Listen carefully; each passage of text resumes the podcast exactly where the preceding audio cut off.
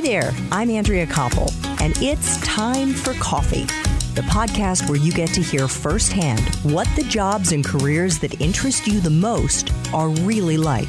Hey there, Java junkies. Welcome back to another episode of T4C. I am so psyched you press play.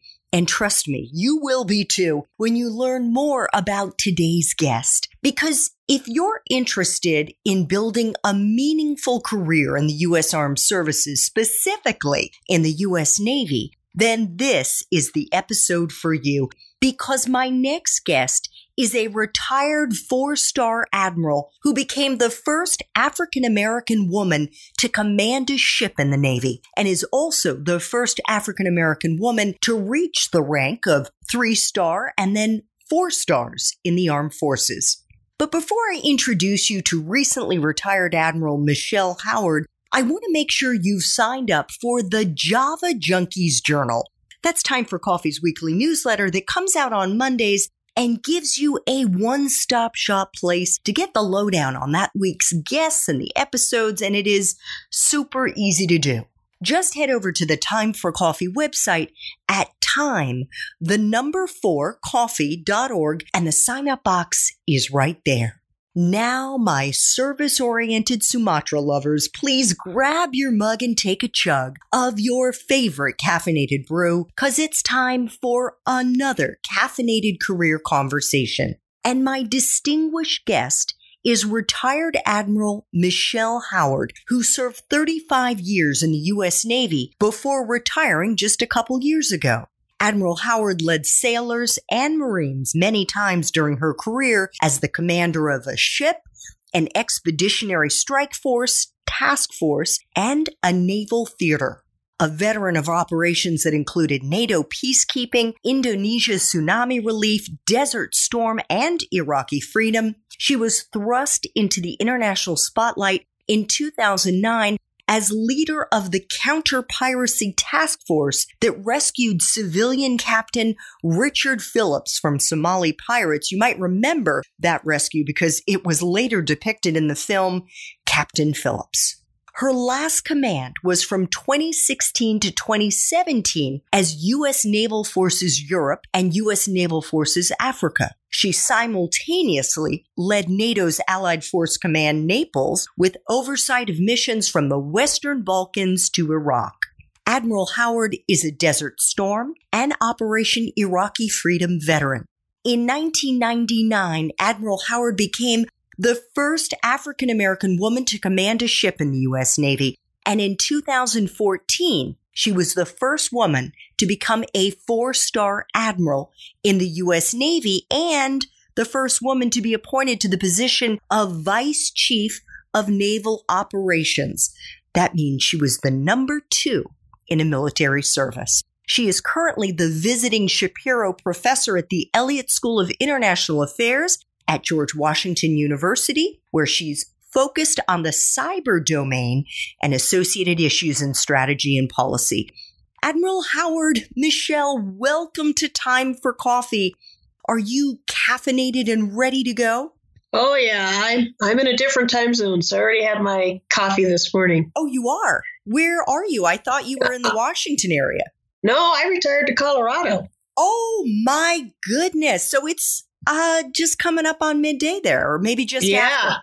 Awesome. It's, you were, we're two hours behind you. Okay. All right. So it's lunchtime, but nevertheless, you are caffeinated, ready to go. We are going to be digging into our 10 espresso shots focused on how our young listeners can break into the Navy and hopefully build really meaningful, successful careers there. So what entry level jobs are available to young people who want to break into the Navy? Well, gosh, uh, just about everything you can think of. So there's there's two aspects. One is uh, there's the enlisted community, which is our largest, our sailors, and then there are technical to physical types of occupations for those folks. Everything from intelligence analyst, hospital corpsmen, to SEALs, to engineers. And then there's officers who come in through uh, ROTC or Annapolis or OCS. And uh, we have professional engineers, Civil Engineering Corps, uh, more affectionately known as Seabees, to officers who lead and manage on submarines, aircraft carriers, or fly aircraft, or my community, surface warfare, where you grow up serving at sea on a ship and eventually command a ship. Gotcha. And for those, obviously, those who want to go the ROTC route, more of the officer route, there is a clear path. If someone wants to go the enlisted route, can they pick the area that they focus on? So when uh, someone contacts a recruiter, so we are all volunteer force, but we're also all recruited force. Normally, they uh, run them through testing to see where their skill sets, what, what affinities they have to uh, the different occupations in the Navy. And then they'll help walk them through a conversation over where they would do best uh, as compared to where their interests are. Gotcha. Speaking of skills, and you and I were chatting before we started recording, and you explained that if you are ever able to reach the rank of admiral, which you did, and obviously just a handful of you out there, uh, you don't get to choose the people who work on your team. But because you were an admiral, this is a relevant question. What is a useful hard and soft skill or skills that you look for, Michelle, in the young people that you hired when you were an admiral? So the first thing was uh, communication skill set. So I decided that when I would receive candidates, I would not do face to face interviews. I always interviewed my candidates over the phone. One, because that meant some folks who, if they were halfway around the world, had the same sort of interaction with me than folks who could have come in for a face to face interview. But what I found is by doing that, I got a better sense of how articulate they were, whether or not they spoke with clarity, and then whether or not we could communicate well with each other which would be a very important aspect of uh, a close working relationship. And then one of the questions I would ask people is what kind of technology they owned. And uh, I was sometimes surprised that there are folks out there who who are deliberately living off the grid, don't have a smartphone. So, and it's hard to function today without having all of these uh, mobile devices and being able to flow data and information. So I found I needed folks who were technologically savvy uh, in order to make sure we had smooth work days. Absolutely. No Luddites need apply, right? well, they could apply. the question would be if they did so well in the interview, I'd be willing to, you know, invest training time in them to get them up to where they needed to be. Yeah, for sure. What about a soft skill. What did you look for in the candidates who applied to work with you? So, continuing on the idea of communication, uh, you need folks who, when you're working and at the senior level, you do a lot of engagement with government leaders, sometimes heads of state, uh, State Department folks, U.S. State Department folks, ministers of foreign affairs, and then your counterparts who are senior military officers. I needed people who were approachable, who uh, were customer oriented, because setting up an engagement with a senior person, if the work around that, and then they're working with other staff people in other countries, sometimes with other languages, if all of that gets off to a wrong footing between the people who are making, organizing the meetings and the sessions and the discussions, then that just is a barrier to getting to strong engagement and dialogue with uh, these fellow leaders. Yeah, and it doesn't reflect well on you. No, that's true. Try not to think about that part. You not only gooned it up for yourself, young man, you gooned it up for me too. Golly. Yeah. now how are we going to fix it?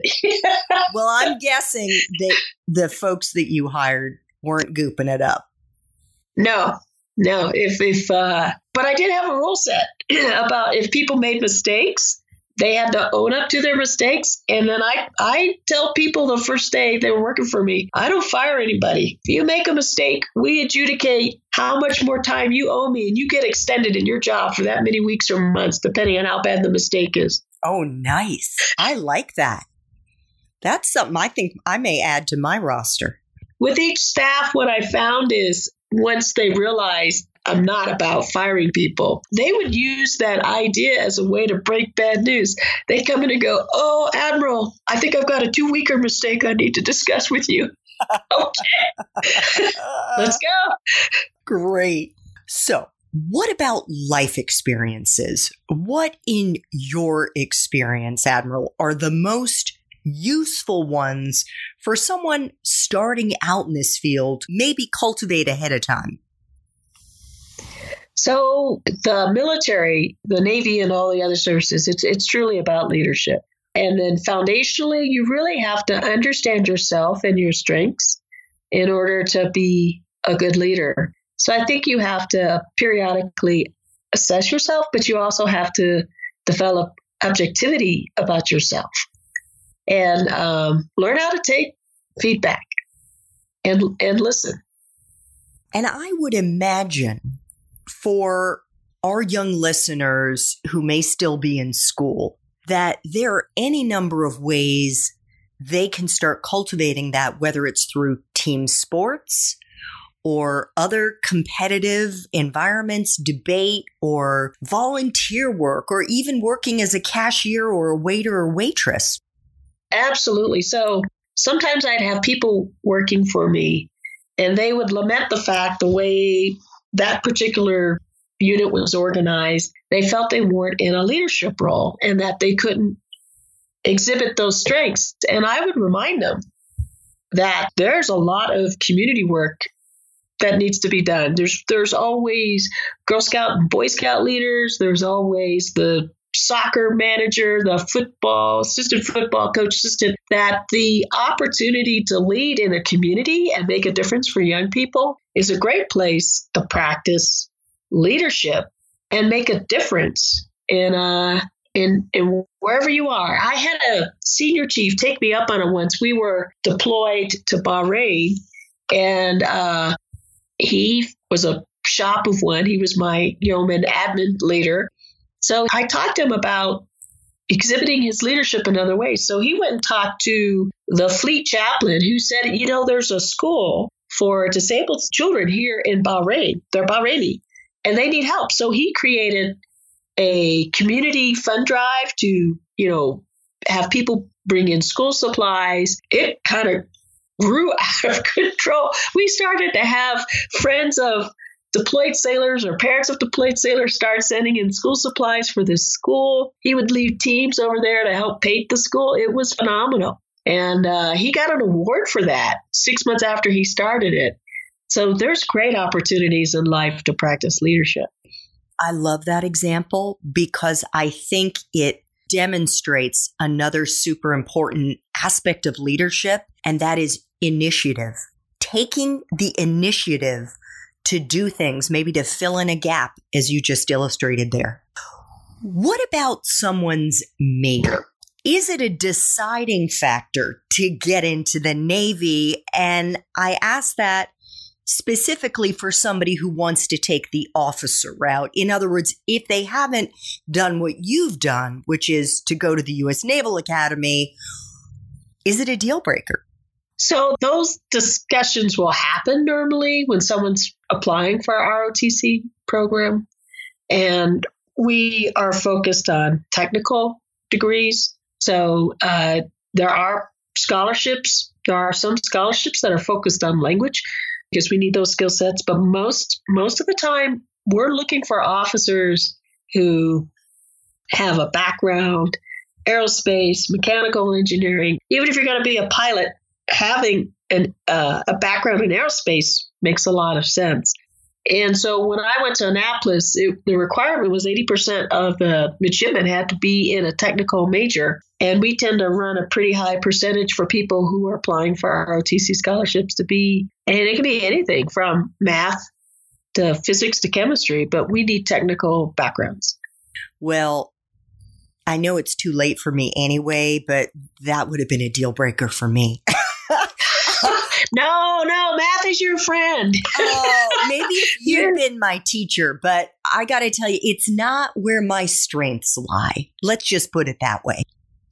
So in the end, we we have folks who we have a, a certain percentage who come in. They're the history majors and English majors, and that does not preordain that they don't grow up to be senior leaders because in, in the end, as you move up the ranks, it's about command and your ability to perform, do mission, and command. And, you know, English majors are great communicators, so they tend to do well. But we also, we're a very like the Air Force, we're very technical service. So you want people who are going to be nuclear powered engineers on submarines, they need to have a technical background. Yeah, for sure. What about a graduate school degree and less so for those who are starting out in the Navy, but more so for those who want to make it up to three stars or four stars? So, what the requirements are for someone to go from captain, someone who's had 25 to 27 years of service time, who's commanded a few times, those precepts are signed out by the secretary. They normally do not require someone have a master's degree in order to be promoted to a one star. But what happens is most people, by the time they get to commander or captain, they have something like 85, 90% of the officers will have, have picked up a master's along the way across a myriad of different areas, depending on where their interests are. So for us, it it becomes something that's a plus. Okay, you're you've had 25, 26 years in the Navy, you have a master's degree, you have an area that you can specialize in outside of your core mission area, surface warfare or submarine warfare or, or aviation. Uh, and so it it's looked down favorably. Yeah, I can totally imagine that. Especially there's a little bit of peer pressure when 80% of your peers have gotten a master's. Yes. Yes. Yeah.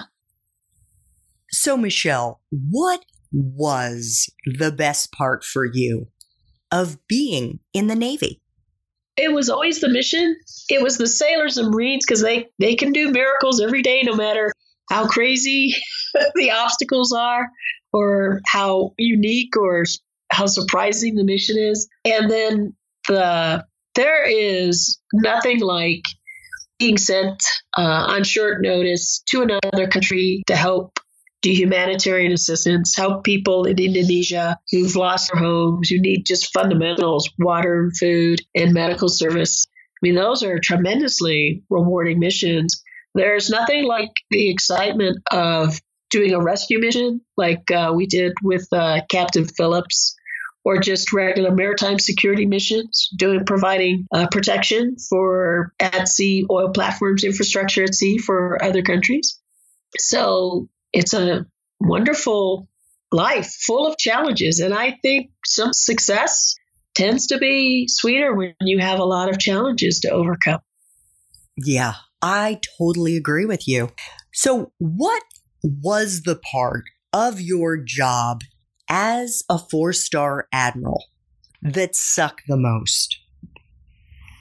The part that was least favorable.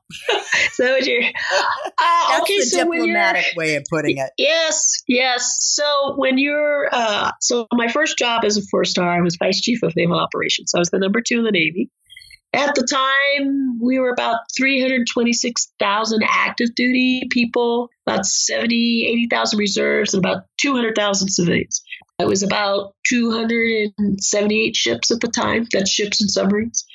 And uh, so part of the oversight is train equipment of all the functionality across all the different communities.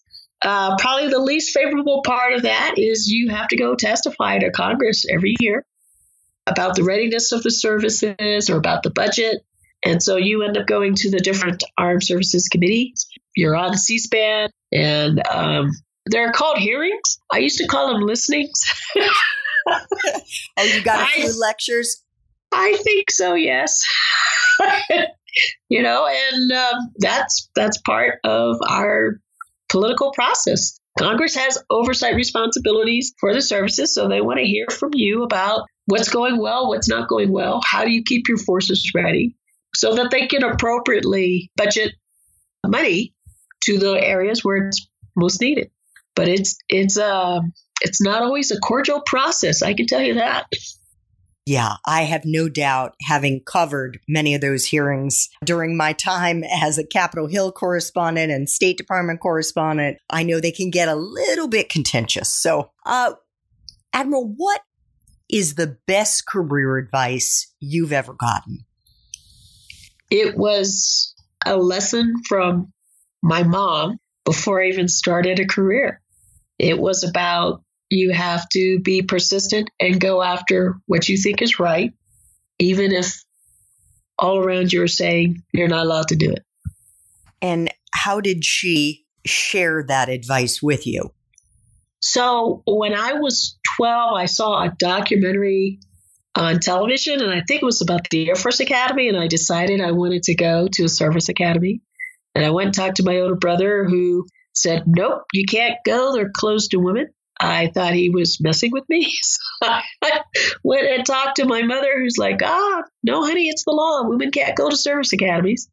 So that was 1972. It was the law. And then she said, no, wait, you're, you're 12. You might change your mind. But if you don't and you're old enough, you should apply. And then if you're rejected because you're a woman, we'll sue the government. And I, what? Oh so, my gosh. So then she walked me through the importance of going after what you believe is right. And then she gave me a really big lesson. She said, Look, you could apply, be rejected, you could sue the government. It could take years before it got to a place where it could get adjudicated. And you might be too old to go by the time you get to a decision. She said, but if the government agrees with you and changes the law, she said other women might get to go in your place, and that's just as important. Your mother, can I say, is an incredible is, woman. Yeah. Is, yes, she is. Yeah, she is. Is she a lawyer? Where did she get that? Oh my gosh, my parents, uh, my mother grew up in England in World War II. So she uh, finished what would be the equivalent of high school. My grandfather moved from Virginia to Baltimore during World War II. My dad was uh, like my mom, a kid, and then he he was dropped out of school by 12 or 13 because he was helping earn money to help raise the other kids. There ended up being nine of them. And uh, so he enlisted in the Air Force, was still Army Air Corps, I think, at 17, and um, got his GED while he was in. Then my dad, with the GI Bill, after he retired from the Air Force, went on to get his bachelor's degree and got his degree six months before I graduated from Annapolis. My mother went to college part time her whole life and finally got her associates in her 50s and then graduated with a bachelor's when she was 65. That story is just remarkable on so many levels. And it's remarkable both because your mother has clearly a very process oriented brain and that instead of just saying, you know, we'll call the media and we'll complain about this or we'll do that and the other, she immediately was very strategic in the counsel that she gave you. And it's also remarkable because you identified at age 12 a very unusual career path for a young girl. And illegal. right. And then, and then President Ford throws a curveball and makes it legal when you're yeah. 16. So yes. you were able to apply. Absolutely. It was uh, great. In my brother's version of the story, the world, molecules realign, the whole world shifts to suit me as usual. You know, luck and timing can be major factors in success. I, I, no doubt about it. One of my guests, Dov Baron, is among many, many other things, extremely knowledgeable about quantum physics. And he would likely attribute what your brother calls sort of the molecules realigning themselves to the law of quantum resonance and that the energy that you're putting out was attracting all those good things. So, but that's for a whole nother conversation. Two final espresso shots questions. What movies, if any, or Netflix, Hulu, Amazon shows or books do you think accurately depict your profession? Well, I would say Captain Phillips is 40% accurate and 60% entertainment. As a backstory, the military people, when they filmed that, the Navy provided technical support ships and crews off of Virginia. Those are sailors uh, so when you see those functions, like there's a security squad that goes on board the Maersk to help get them back to, uh, I think, Mombasa, Africa. Those are sailors doing the work. When you see the woman at the end of the film, the corpsman, that is a corpsman off of one of the ships. He used the actual military people and trying to have them do what they would have done in the operation. And so there were actually very few professional actors in that movie. So uh, you can watch that movie and oh, wow, those are military folks just sort of doing what they would really doing. You see people on the bridge, people driving the ship, giving orders. Those those were sailors. Cool. Yes. Well, I will definitely be including a link to Captain Phillips. And that was a great movie, by the way. I thoroughly enjoyed it, but now I need to watch it again with new eyes now that you've told me that. So for me, there's only one nod. At one point, the CEO of the Bainbridge is calling the one star who's in charge of the operation. And then it's like, this is Admiral Howard, blah, blah, blah, blah, blah. So they made it a woman's voice. So I was pretty happy about that. But it wasn't your voice? No. No, it's a it's an actress. Oh, darn. That was It's a movie. Cool. It is a movie. See, the real mission's much more exciting. I have no doubt. so, final espresso shot. What would Java junkies be surprised to learn about being in the U.S. Navy? So, the over the years when I've talked to the public, whether it's Chamber of Commerce groups or Rotary groups, the biggest surprises for people, for the audience, are how well integrated women are in the Navy and all the different types of work that they can do. They are, they've been astonished to find that out women have been divers since the 1970s, that women have been Seabees. Uh, one of my classmates grew up to be the head of the Seabees as a two star, that they're on submarines, that they're on aircraft carriers, that they've commanded carrier strike groups, they've been fleet commanders, they're cryptologists, women fighter pilots. Eh? They're astonished to find out we've already had women fighter pilots who've reached the rank of one and two star. Whatever's possible in the Navy, your gender does not stop you from going after that occupation if that's what you want to do.